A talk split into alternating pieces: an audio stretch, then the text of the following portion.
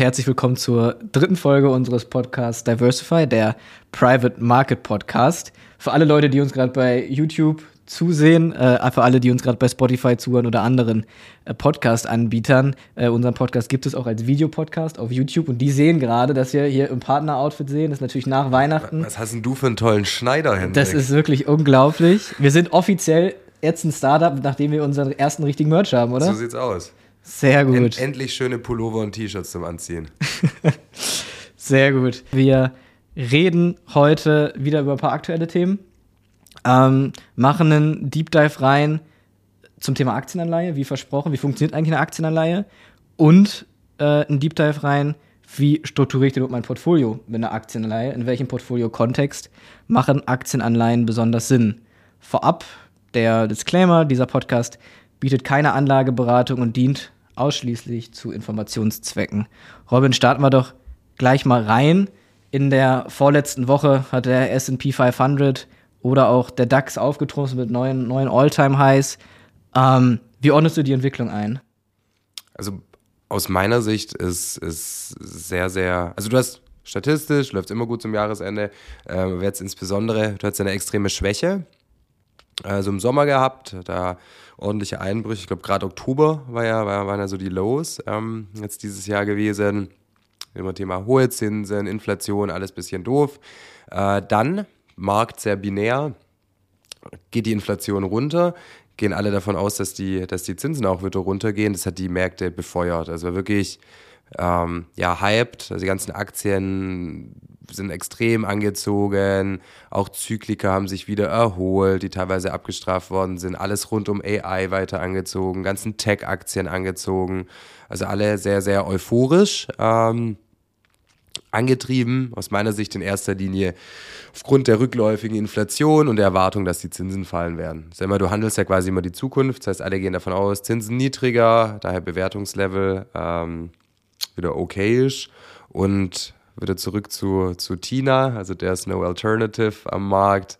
Ähm, alle in den Aktienmarkt gedrängt, das hast du auch gesehen, die, die Anleiherenditen sind wieder runtergegangen. Ja. Und es war so, waren so die, ja, die Bewegungen der letzten, letzten Wochen und Monate. Was heißt das jetzt für, für, für, für mich oder für Anleger aus meiner Sicht? Es hat jetzt wieder ein höheres Risiko da, dass die Volatilität auch mal in die andere Richtung geht. Das heißt, es auch mal wieder ein paar Dämpfer gibt nach unten, wenn jetzt irgendwie die Zahlen nicht so gut sind wie erwartet oder die Inflation doch noch ein bisschen mehr sticky ist als gedacht. Und das sind so, also die, die, die, die, ja, weiß ich nicht, die Wolken Horizont ähm, oder auch so Themen wie geopolitische Spannung mit Election in den USA, was ja ja auch immer marktbeeinflussend wirken kann und so Themen. Sehr aktuell, ne? Also ich meine, wenn der Präsident zum Fed-Chef geht und sagt, es wäre doch mal schön, wenn die, wenn die Zinsen ein bisschen fallen würden im nächsten Jahr, wenn, ja. wenn gewählt wird. Ja, ja, das ist Wahnsinn. Das ist Wahnsinn. Und ähm, die Themen, also war auf jeden Fall tolle Wochen. Also hat man sehr, sehr viel mitnehmen können. Ähm, viele auch Gewinne wieder mitgenommen. Ähm, und ja, also war gut für die Leute, die investiert geblieben sind und es ausgesessen haben. Mit also langem schön, Atem. Voll, voll. Also schöne Entwicklung. Ich finde jetzt, also meine Aussicht jetzt für 2024 ist auch nicht so übel, wenngleich jetzt äh, 2023 schon sehr, sehr gut gelaufen ist zum Jahresende. Aber ja, also Risiken für Enttäuschungen steigen da eigentlich immer, äh, wenn die Märkte, wenn die Märkte so, so relativ rasch, relativ stark anziehen. Aber das ist so das, was ja. die letzten Wochen und Monate los war, ja. Ja. Ja, einer ist äh, noch nicht so davon überzeugt, der, der UBS-CEO Sergio Ermotti hat sich geäußert und meinte, er glaubt eigentlich gar nicht, dass die Zentralbanken die Inflation so gut unter Kontrolle haben und äh, glaubt auch nicht wirklich dran, dass, der, dass die Leitzinsen so schnell äh, sinken werden. Wie kann man die Aussage einordnen? Hm. Gut, da gibt es immer unterschiedliche, unterschiedliche Stimmen. Ähm, dass die Zinsen sinken werden, also warum ich persönlich davon ausgehe, ist zum einen, weil die Inflation jetzt im also wenigstens temporär. Ähm, sieht jetzt wenigstens temporär so aus, als hätte man so weitestgehend einen Griff bekommen, zum einen. Zum anderen läuft die Wirtschaft auch nicht mehr ganz so rund. Ähm, also es ist teilweise vielleicht so Richtung, fast schon eine Richtung Rezession schlittert oder halt irgendwie wenigstens nur eine Stagnation, ähm, sodass du halt die Wirtschaft nicht weiter, wenn du sie nicht abwürgen willst, nicht weiter belasten kannst durch das hohe Zinsniveau. Ich meine, das, was der, der Sergio Motti primär meint, also ich weiß es jetzt auch nicht, ich habe jetzt auch nicht mit ihm gesprochen, ähm, aus meiner Sicht wird es auch mehr Volatilität geben, gerade bei der Inflation. Also wenn da jetzt irgendwie wieder rasch Senkungen kommen sollten, wenn wir die sehen, oder halt auch mal wieder, keine Ahnung, äh, mehr Spannungen rund um Israel, wenn sich das ausbreiten sollte, dass ein Ölpreis anzieht oder sowas, dass halt kurzfristig auch wieder Peaks haben wirst ähm, die zu einer steigenden, temporär steigenden Inflation und irgendwie zu mehr Volatilität bei der Inflation führen werden. Ich glaube, dass eher so ein Punkt ist. Ähm, wobei es gibt ja immer solche und solche Stimmen. Ähm, ja, es bleibt spannend. Voll, voll. Wie man sich absichern kann, äh, wenn denn die Inflation doch höher ist, sind immer Real Assets. Mhm. Das heißt, irgendwie gehen, also Real Estate ist ja da positiv. Jetzt mal Zinsniveau außen vor gelassen, dass es gerade recht teuer ist, ähm, finanziert was zu kaufen. Ähm, aber sowas ist immer ganz gut. Also Sachwerte als Inflationsausgleich, auch Aktien sind an sich ganz gut als Inflationsausgleich. Ähm, da gibt es schon auch Möglichkeiten. Oder auch Anleihen, die, die inflationsgesichert sind, gibt schon, schon Möglichkeiten, wenn man dann auch der Meinung ist, dass die Inflation eher hoch bleiben wird oder schwankend hm. bleiben wird. Ja, das finde ich super, weil dann machen wir gerade schon das nächste Thema für den nächsten Podcast auf. Da können wir gerne mal im Detail Detail reingehen, was, äh, was es da für, Möglichkeiten gibt, einfach inflationsgesichert oder beziehungsweise sich für ein jegliches Inflationsszenario im Portfolio aufzustellen. Ähm, lass uns gerne switchen vom Kapitalmarkt zum Private Market. Da hat äh, BlackRock Anfang Dezember ihren Private Market Outlook für 24 veröffentlicht. Da bin ich gespannt. Da, äh, ich hoffe, du hast ihn schon gelesen. Ähm, da lass uns doch gerne mal ein, zwei Prognosen äh, nicht challengen, aber mal besprechen, ein bisschen einordnen. Äh, zum Thema PI erwartet BlackRock in 24, dass trotz der, trotz der aktuellen Herausforderungen durch höhere Zinsen und den, den Marktturbulenzen äh, bleib, bleiben Sie optimistisch, dass äh, ja, der Markt sich anpasst und äh, es eine neue Chance geben wird, 24, in dem Private Equity Sektor. Uh, und das, das hast du ja letzte Woche tatsächlich auch uh, schon, schon gesagt im Podcast, dass sich die Deal-Aktivitäten, die ja so ein bisschen ja, ein bisschen langsamer waren in 23 und 24 so ein bisschen wieder an Fahrt aufnehmen können und dementsprechend auch für die Investoren dementsprechend höhere Renditen als 23 möglich sind. Äh, was muss denn passieren am Markt, dass halt dieser Optimismus, den, den, den BlackRock jetzt sozusagen voraussagt in ihrem Outlook, dass er auch eintrifft? Mhm. Gut, ich glaube, es ist ja immer alle Unternehmungen, die im, irgendwie mit Anlage zu tun haben, ist ja immer systemimmanent, äh, die werden ja immer sagen, dass Anlage sinnig ist und dass irgendwie die Märkte gar nicht so verkehrt laufen Klar, werden. absolut. Und dass es spannend ist, einzusteigern. Ähm, vom Outlook, aber ja, stimmt, hatte ich letzte Woche auch schon gesagt. Ich sehe es auch eher positiv, wenn die Zinsen runterkommen. Und es kommt halt auch eher so ein, so ein Risk-On-Modus, Risk ähm, glaube ich, durch das Zinsen fallen. Du kannst, wenn du wenn du unter, unter Beimischung von Fremdkapitalbeteiligung eingehst, kannst du dich wieder günstiger refinanzieren, du hast geringere alternative, risikolose Investments, das heißt, du gehst auch lieber wieder Risiken ein. Deswegen glaube ich auch, Aktivitäten werden, werden zunehmen. Hm, was könnte da eine gegenteilige Wirkung haben, wenn wir jetzt echt in eine Rezession rutschen würden? Ähm, das heißt einfach wirtschaftlich, wenn es nicht so gut läuft. Ähm, das ist gleich ein Hemmnis, dann eher wieder Risk-On, äh, nicht Risk-Off. Oder geopolitische Spannungen, das ist eigentlich auch häufig ein, ja, also die meisten, die meisten Asset Manager oder viele sind dann, sind dann auch gelähmt ähm, oder also nicht komplett gelähmt, aber haben deutlich rückläufige Aktivitäten. Wenn du jetzt irgendwo Kriege hast oder da Spannungen hast, äh, so Themen wären schlecht, dann ja, einfach ökonomisch, wenn, die, wenn wir die Inflation gar nicht in den Griff bekommen und es weiterhin viel Unsicherheit hat und du halt auch nur schwer einschätzen kannst bei vielen Branchen, wo geht da die Reise hin mit den, mit den, mit den deutlich höheren, ähm, höheren Preisen. Ich glaube, so Sachen könnten sich schon negativ auswirken. Ich ja. glaube, allen voran äh, Geopolitik ist ein spannendes Thema. Ähm, aber ansonsten, die, die Asset Manager haben viel trockenes Pulver, ähm, das sie gerne allokieren möchten. Das heißt? Haben viel Kapital eingesammelt und äh, es ist das Geschäftsmodell Geld anzulegen von, von einem Asset Manager. und wenn sie das nicht machen, dann ja, ist ein gewisser Anlagedruck da, dass man wieder in den Markt geht. Und deswegen denke ich auch, dass die Aktivitäten wieder, wieder zunehmen werden, wenn jetzt keine äh, riesen Hiobsbotschaften äh, da kommen. Ja, also vorsichtige, vorsichtige Zustimmung letztendlich einfach, weil klar, Deswegen sprechen wir darüber, deswegen wollen wir es ja auch einordnen für die Zuhörerinnen und Zuhörer. Äh, letztendlich verdient BlackRock damit ja ihr Geld. dass Leute investieren. Voll. Äh, deswegen ist auch immer super wichtig, das mal zu challengen, mal, mal zu hinterfragen. Zum Thema Infrastruktur, Infrastrukturinvestment wird so ein bisschen erwartet, äh, klar, das große übergeordnete Thema äh, Klimawandel, Übergang zur kohlenstoffarmen, äh, kohlenstoffarmen Energiequellen, das bietet eine Chance, gewinnt an Bedeutung, gewinnt ja schon seit Jahren an Bedeutung, wird 24 natürlich auch weiterhin an Bedeutung äh, gewinnen und äh, haben sogar prognostiziert, dass bis 2050 jährlich durchschnittlich 4 Billionen US-Dollar in das globale Energiesystem investiert werden, also mit einer ganz konkreten Zahl sozusagen. Ähm, erklär doch auch nochmal gerne für die Zuhörerinnen und Zuhörer, was ist denn ein Infrastrukturinvestment? Mhm, klar, das finde ich persönlich spannendes Thema. Und das wäre bei Now grundsätzlich die Strategie, dass wir am liebsten Investments auf der Plattform haben, die einem säkulären Trend folgen. Ähm, säkulär heißt jetzt nicht irgendwie ein kurzfristiger Hype, sondern irgendwas Großes, das irgendwie nachhaltig auch die Art, wie wir leben, wie die Welt aussieht, beeinflussen. Zum einen Thema Klimawandel, ähm, Klimaschutz, also Investitionen in Klimaschutz, dass halt die Welt nachhaltig so, so ja. ist oder sein wird, wie sie gerade ist. System wie KI aus unserer Sicht, dann hast du demografischer Wandel.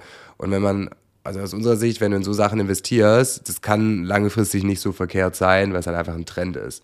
Ähm, Thema Infrastruktur, das spielt ganz klar aus meiner Sicht in, in zwei diese Bereiche ein. Einmal Digitalisierung und Klimawandel. Mhm. Thema Klimawandel oder Klimaschutz, ähm, das sind Investments in Windparks, Solaranlagen, so kann man sich das vorstellen. Oder Thema Digitalisierung, Glasfaserausbau. Dann ähm, einfach Infrastrukturthemen wie Schienennetze oder sowas. Und genau diese Investments bieten halt relativ viel ähm, Stabilität. Du hast klar sind immer große Projekte, die aber relativ ja, anders, also auch von Abnehmern irgendwie diversifiziert sind. Weil du hast oft Bund und Länder oder sowas als Abnehmer von, von Schienennetzen. Es wird dann irgendwann verabschiedet, es wird dann halt gebaut. Ist so und da ist egal, ob jetzt irgendwie die Inflation hoch ist oder nicht. Äh, das wird dann gemacht. Das heißt, es nimmt einem Portfolio, also einem Portfolio-Kontext auch auch Volatilität. Oder Themen wie Digitalisierung. Das haben sich ja auch, äh, das hat sich jetzt nicht irgendein Unternehmen auf die Fahne geschrieben, sondern einfach ein Thema, wo, wo auch auf, auf, auf jetzt in Deutschland zum Beispiel auf Bundesebene wichtig ist, irgendwie Glasfaserausbau. Also, also ganz, ganz konkret, es ist unabhängig vom, vom Kapitalmarkt. Es ist halt wieder ein Private Market Investment, genau. was, was gemacht wird. Und Klar, jetzt abhängig davon wissen wir jetzt auch nicht genau, wie der Haushalt verabschiedet wird für 24, ob Klar. er denn steht, wenn die Folge auch raus ist.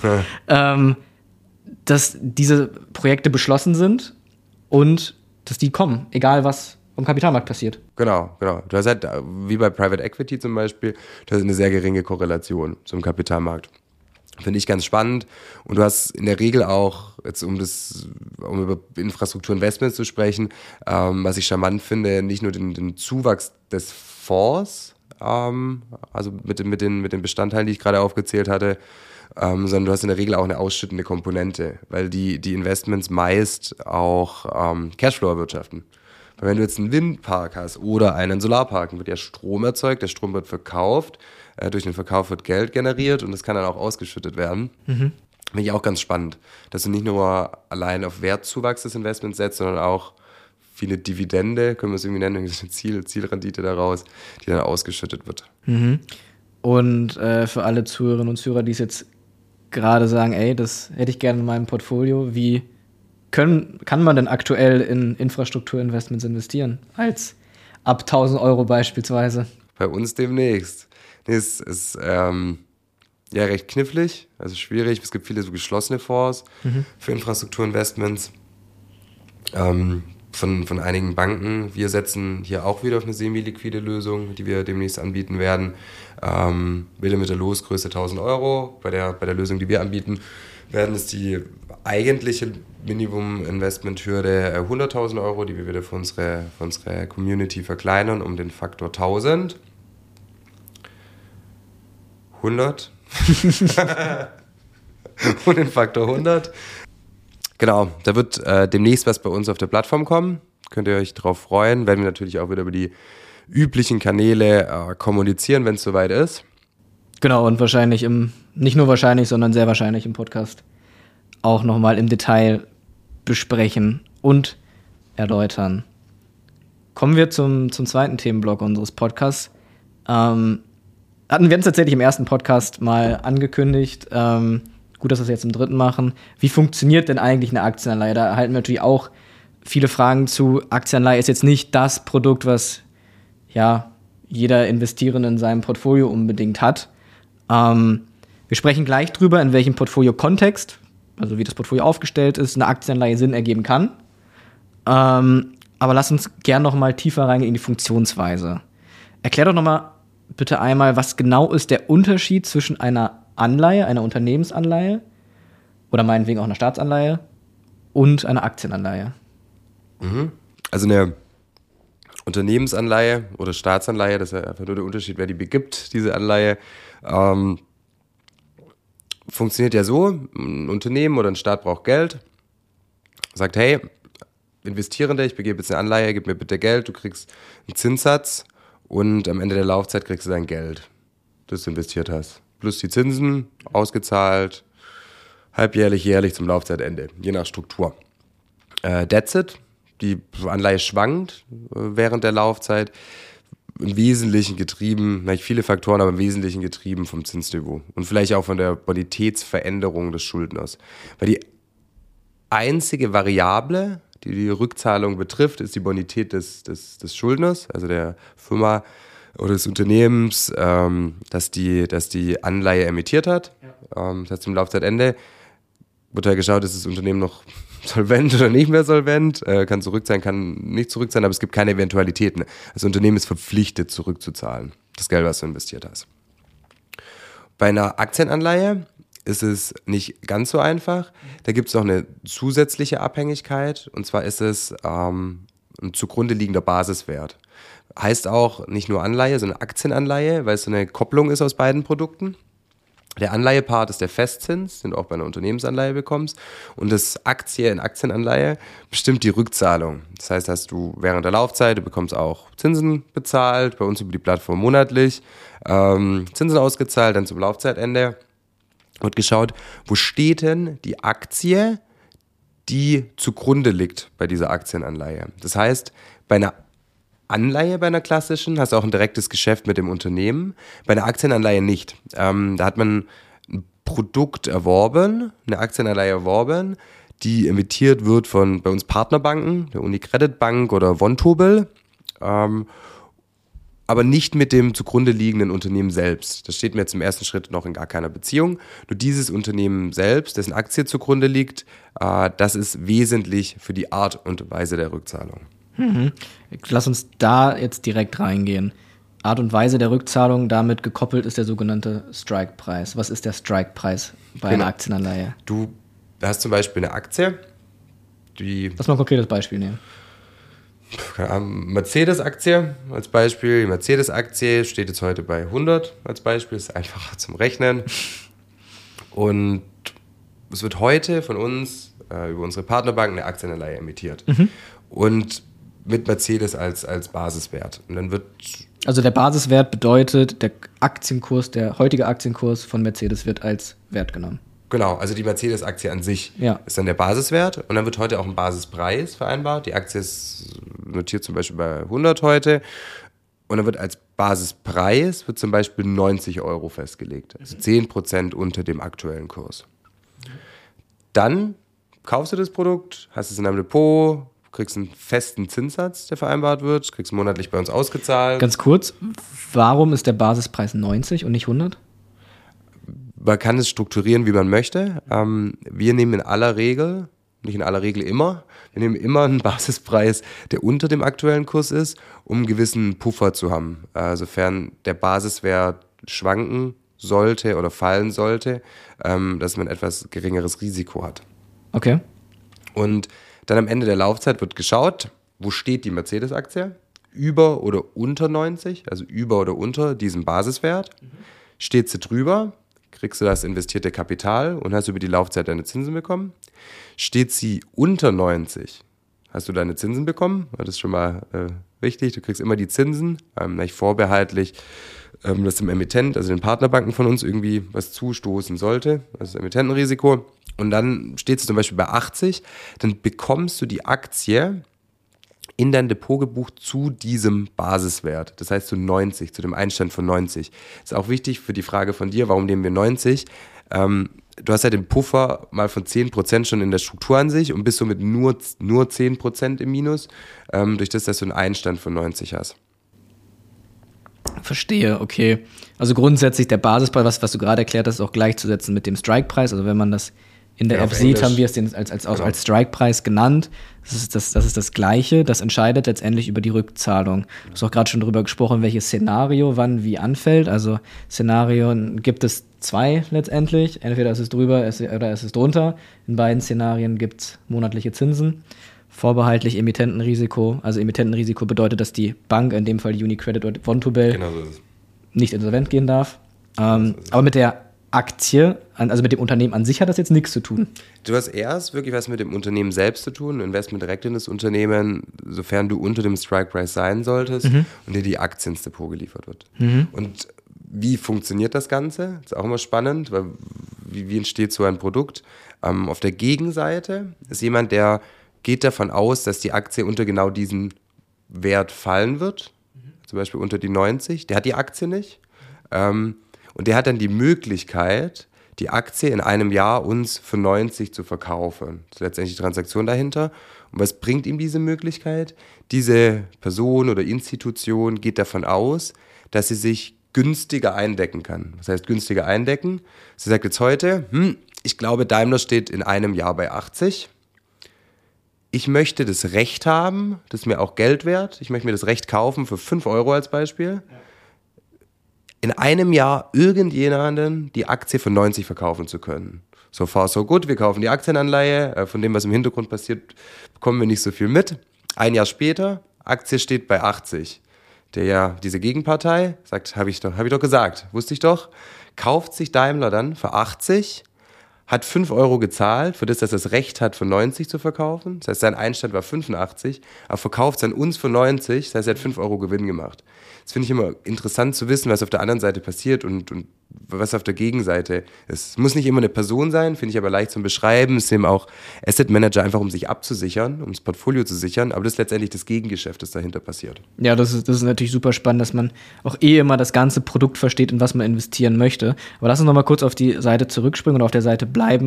Ähm, was bei den Investierenden bei uns auf der Plattform passiert. Also man redet ja auch oft immer im Portfolio über ein Chance-Risiko-Verhältnis. Mhm. Beschreib doch mal bitte die Chance und das Risiko, was man mit dieser, mit dieser, Anleihe, mhm. mit dieser Aktienanleihe hat. Mhm. Ich fange mal mit Risiken an. Also eine Risiko, was du genannt hast, ist Emittentenrisiko, dass jetzt eine Unicredit oder Vontobel zahlungsunfähig ist. Ähm, ist ein Risiko. Dann, klar, dass, dass der Basiswert extrem fällt hast als Risiko, weil dann auch die, die Aktienanleihe an sich fällt. Du hast Schwankungsbreite, während du das Produkt hältst, äh, also Kurs, Kursänderungsrisiko. Ähm, da ist auch zum Beispiel das Zinsniveau einen Einfluss oder der Basiswert einen Einfluss, wo der steht. Zu den Chancen, aber hey, zusätzlich noch ein Risiko. Mhm. Wenn zum Beispiel der Basiswert ähm, um 40 Prozent steigt, bist du gekappt. Also du hast eine Maximalrendite in Höhe von, vom Zinssatz ist jetzt kein Risiko im Sinne von Geld verlieren, aber ein Risiko im Sinne von entgangener Gewinn. Das ist vielleicht auch noch so ein Thema. Als, als, als, also Risiko in Anführungsstrichen. Hm, Chancen. Du verdienst mit diesem Produkt Geld, ohne dass der Markt steigt. Ähm, das ist auch mit der Hauptgrund, weswegen ich dieses Produkt so spannend finde. Weil als Aktieninvestment, das hatte ich glaube auch in unserer ersten Folge mal gesagt, da gibt es halt drei Szenarien. Ja. Äh, steigt, bleibt gleich, fällt. Ähm, und du kannst nur Geld verdienen, wenn es steigt. Jetzt bei einem Aktienkauf, jetzt mal außen vorgenommen, dass du irgendwie fallende Kurse oder sowas setzt. Und bei der Aktienanleihe hast du halt immer den Zinssatz und ähm, kannst somit, auch wenn die Aktie, der Basiswert, komplett gleich läuft, Geld verdienen. Oder auch wenn der Markt fällt, kannst du Geld verdienen. Und du reduzierst durch die Strukturen, wie wir sie anbieten, mit dem, mit dem Strike, der unterhalb des aktuellen Kurses liegt, hast du auch noch einen Puffer. Also falls die Aktie wirklich fallen sollte. Mhm. Ja, gehen wir gleich nochmal im Detail drauf ein. Also man kann es theoretisch auch nutzen, um ein bisschen vielleicht seinen Einstieg zu planen in, in gewisse genau, Aktien. Genau, so Einstiegssteuerung kannst ja. du sagen, als gerade teuer, aber zu einem geringeren Preis würde ich, würd ich die auf jeden Fall kaufen. Und dann kannst du zum Beispiel sagen, ich habe eine kurze Laufzeit, dreimonatige Laufzeit. Du kannst entweder eine Limit-Order setzen, Kauf 10% unter dem aktuellen Kurs, kriegst du entweder oder halt auch nicht. Oder du machst es über uns äh, mit einer Aktienanleihe, da kriegst du Zinssatz fürs Warten ähm, und wenn sie drunter ist, also unter dem Strike-Preis oder unter der Limit-Order, wenn man so möchte, dann hast du halt zu dem Limit-Preis bekommen und dann im Portfolio. Mhm. Dann haben wir zusätzlich zu Einzelaktien, hast es gerade mit Mercedes erklärt, nehmen wir doch nochmal Porsche beispielsweise dazu und VW, dann haben wir eine Multi-Aktienanleihe, die wir auch auf unserer, also jetzt nicht genau mit den drei Werten, aber. Gerade haben wir tatsächlich auf der Plattform, äh, guter Punkt, nämlich Mercedes, BMW und VW auf der Plattform. Genau, dann haben wir eine Multi-Aktienanleihe. Äh, erklär doch nochmal ganz kurz, was ist der Unterschied, was ist das Besondere an einer Multi-Aktienanleihe im Vergleich zu einer Single-Akt- oder Einzelaktienanleihe? Mhm. Also der wesentliche Knackpunkt ist das sogenannte Worst-of-Prinzip. Äh, hört sich erstmal negativ an, das Schlechteste aus. Da geht es auch wieder um die Rückzahlung. Beim Single geht es darum, ist der Basiswert über oder unterm Strike, kriege ich Geld oder Aktien. So far, so gut, ist auch schon kompliziert genug. Ähm, beim, beim Multi, bei der Multi-Aktienanleihe wird geschaut, welche der Aktienanleihe oder welche der Basiswerte von der Aktienanleihe ist unterhalb vom Strike. Mhm. Und falls alle unterhalb vom Strike werden, wird geschaut, welche ist am weitesten unterhalb vom Strike. Also die schlechteste davon ist dann relevant für die Eindeckung. Äh, das ist an sich risikoerhöhend, weil du mehr Basiswerte hast, die man, die man betrachten muss. Deswegen ist es aus meiner Sicht unerlässlich, sich clevere Körbe auszudenken, ähm, was wir von uns behaupten, dass wir das tun. Wir versuchen immer Unternehmen zusammenzufassen, wie man jetzt sieht mit VW, BMW, Mercedes. Die haben ja doch dieselbe Branche, haben eine relativ hohe Korrelation. Und so kann man durch, durch die Kreation von spannenden Körben mit, mit ähm, Basiswerten, die gut zueinander passen und hoch korrelieren, also sprich ähm, ähnliche Kursverläufe haben, kann man seine Rendite optimieren, ohne exponentiell höheres Risiko zu haben. Oder auch, ähm, was wir auch häufig bei uns auf der Plattform anbieten, jetzt gerade bei den Multi-Aktienanleihen, sind Branchen, die von der Natur her recht defensiv sind und bei denen eine Aktienanleihe relativ wenig Sinn macht, weil sie einen sehr geringen Zinssatz nur, nur bezahlen würde. Wenn man aber zum Beispiel versteht als typisch Pharma oder sowas, wenn man viele Pharma- oder Basiskonsumgüterunternehmen zusammen in einen Korb packt, die untereinander relativ hoch korrelieren, schafft man es dennoch attraktive Zinssätze zu bieten, dass sich eine Aktienanleihe doch lohnen kann. Hm, verstehe. Dann lass uns um das Thema abzuschließen, wie Aktienanleihen funktionieren, doch einfach nochmal den Rap schließen mit, äh, was kostet denn das bei Now? Und vor allem, wir haben in der letzten Folge über Semi-Liquidität bei Private Equity geredet. Wie liquid ist denn so eine Aktienanleihe? Mhm. Ähm, also be beides Liquidität, äh, immer was kostet und wie kann ich es verkaufen. Ähm, vielleicht erstes Thema Liquidität im Sinne von Veräußerung. Äh, die Produkte am täglichen Preis können täglich veräußert werden. Ja. Das heißt, sie können immer vor Fälligkeit verkauft werden, äh, unterliegt eigentlich Kursschwankungen. Und Thema, äh, was kostet es? Also es macht keinen Unterschied vom Pricing, ob es eine Multi- oder Single-Aktienanleihe ist. Ähm, als Kunde auf unserer Plattform, äh, Kunde oder Kundin, hat man keine direkten Kosten. Also es ist keine Depotführungsgebühren, du hast keine Tradinggebühren, äh, sondern wir erhalten von unseren Produktpartnern, also Unicredit, OneTubel, eine Vermittlungsprovision, die zwischen 1 und 1,5 Prozent beträgt.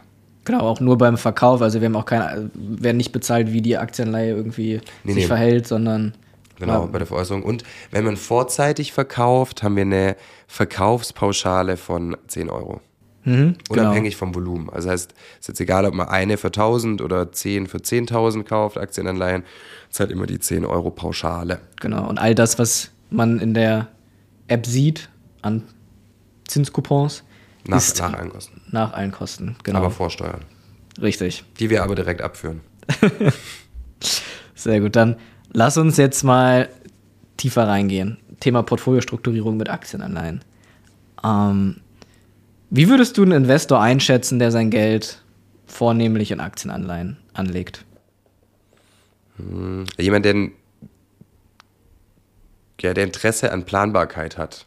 Also zumindest würde ich mich selbst so bezeichnen. Deswegen finde ich die Produkte so spannend. Also eher auch risikoavers. Nicht zwingend, du nimmst ein Aktienrisiko. Mhm. Ähm, Also eine gewisse Planbarkeit finde ich ganz gut und ein, und ein Puffer. Also ich persönlich finde den, den Coupon-Bestandteil sehr spannend. Also ich nehme grundsätzlich nur Aktien, wo ich sage, die würde ich auch Equity kaufen. Ähm, weil es, dass es für mich nicht schlimm ist, wenn ich eingedeckt werde, weil das ist ein mögliches Szenario, dass ich Aktien geliefert bekomme. Ja. Aber ich finde die Planbarkeit ganz gut und gerade bei so den Love Stocks, sind ja viele weiß ich, fast alle haben irgendwie mal eine, eine Google, Meta oder whatever äh, oder eine Nvidia mal im Portfolio gehabt. Ähm, gerade die sind ja relativ hoch, weil ja viele da drauf springen. Ähm, da kann es auch Sinn machen, dass man gerade über Aktienanleihen geht, wenn man den Puffer hat. Was ich auch zum Beispiel schon gemacht habe, wenn ich eine Aktie hatte, die extrem gut gelaufen ist, dass ich sage, ich verkaufe einen Teil davon, okay. des Aktieninvestments und allokiere dann das wiederum in eine Aktienanleihe, dass ich äh, Gewinne mitnehme, die in eine Aktienanleihe ähm, allokiere und dann eine Einstiegssteuerung oder vielleicht einen geringeren Einstand habe über die, also einmal Gewinne mitgenommen habe, dann eine Planbarkeit über den Zins und dann trotzdem noch investiert bin, ähm, aber wenn die Aktie fällt, dass ich dann ein bisschen geringeren Einstand habe als äh, den aktuellen Kurs. Das habe ich zum Beispiel auch schon gemacht. Ich würde sagen, es ist jemand, der ja, Wert auf etwas mehr Planbarkeit legt und der jetzt nicht die Ambition hat, in kürzester Zeit unglaublich reich zu werden. Ähm, also mir ist es immer lieber ein bisschen defensiver aufgestellt zu sein. Da, da zahle ich auch gerne ein bisschen Geld an, an irgendwelche Partner oder an, an die Banken, die es auflegen, also die Struktur auflegen. Weil meine Ambition ist es nicht, dass ich jetzt irgendwie 100 Prozent mache in einem Monat, ähm, sondern eher langfristig und nachhaltig Vermögen aufbaue. Ja, verstehe ich. Das ist ja auch so ein, so ein Kritikpunkt von von vielen, ähm, dass gerade strukturierte Produkte und Zertifikate, dass ja die, die ähm, Emittenten viel Geld verdienen oder auch die, die Plattformen Geld verdienen.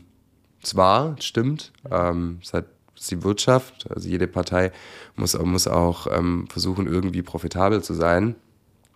Aber ich meine, in gewissen Konstellationen und je nach Risikoneigung und einfach den eigenen Interessen kann es dennoch sinnvoll sein, so Produkte äh, zu erwerben. Man kann theoretisch auch das alles selbst machen mit Optionshandel, aber dann ist es ja nochmal weiter elitär, ähm, als selbst der Aktienanleihenhandel sich schon anfühlt, weil es ein recht komplexes Produkt ist, wenn man, wenn man nicht äh, ausreichend educated wird. Plus risikotechnisch einfach nochmal eine andere Geschichte, wenn man in Richtung Optionsscheine geht, oder? Mhm. Ich meinte jetzt irgendwie Shortputs, also man könnte ja auch im Hintergrund irgendwie, irgendwie ähm, Optionen verkaufen, ja. Verkaufsoptionen, man könnte es auch nachbilden, die Funktionsweise einer Aktienanleihe, was aber recht komplex ist und von vielen auch gar nicht gehandelt werden kann. Ja, verstehe ich. Ähm, lass uns gerade mal das Stichwort Einstiegssteuerung nehmen. Mhm. Ähm, wir hatten jetzt beispielsweise erst der letzte Nvidia auf unserer Plattform, die haben ja 2023 ein All-Time-High nach dem anderen gerissen. Ja. Ähm, wie, erklärst du mal genau an diesem Beispiel, wie funktioniert denn so eine, so eine, so eine Einstiegssteuerung mit einer Aktienanleihe? Also man könnte jetzt ja theoretisch sagen, ich investiere jetzt heute oder einen Schritt davor. Mhm. Ähm, das ist ja immer alles Meinung, persönliche. Ähm, nur dann kann man auch sagen, passt das Produkt für mich oder nicht. Ähm, wenn ich jetzt sage, ein All-Time-High nach dem anderen gerissen, vielleicht recht hoch bewertet, eigene Meinung, kann auch sein, nee, äh, AI, das ist, ist ein Riesending, wo ich schon der Meinung von bin, das wird noch viel, viel weitergehen. Macht es gleich Sinn, wenn man die Überzeugung hat, zu sagen, nee, kaufe ich lieber direkt. Ähm, aber wenn man sagt, nee, das ist schon sehr, sehr hoch, könnte es schon Rücksätze geben, aber komplett an der Seitenlinie stehen möchte ich auch nicht. Also irgendwie so ein bisschen was Nvidia hätte ich schon gern.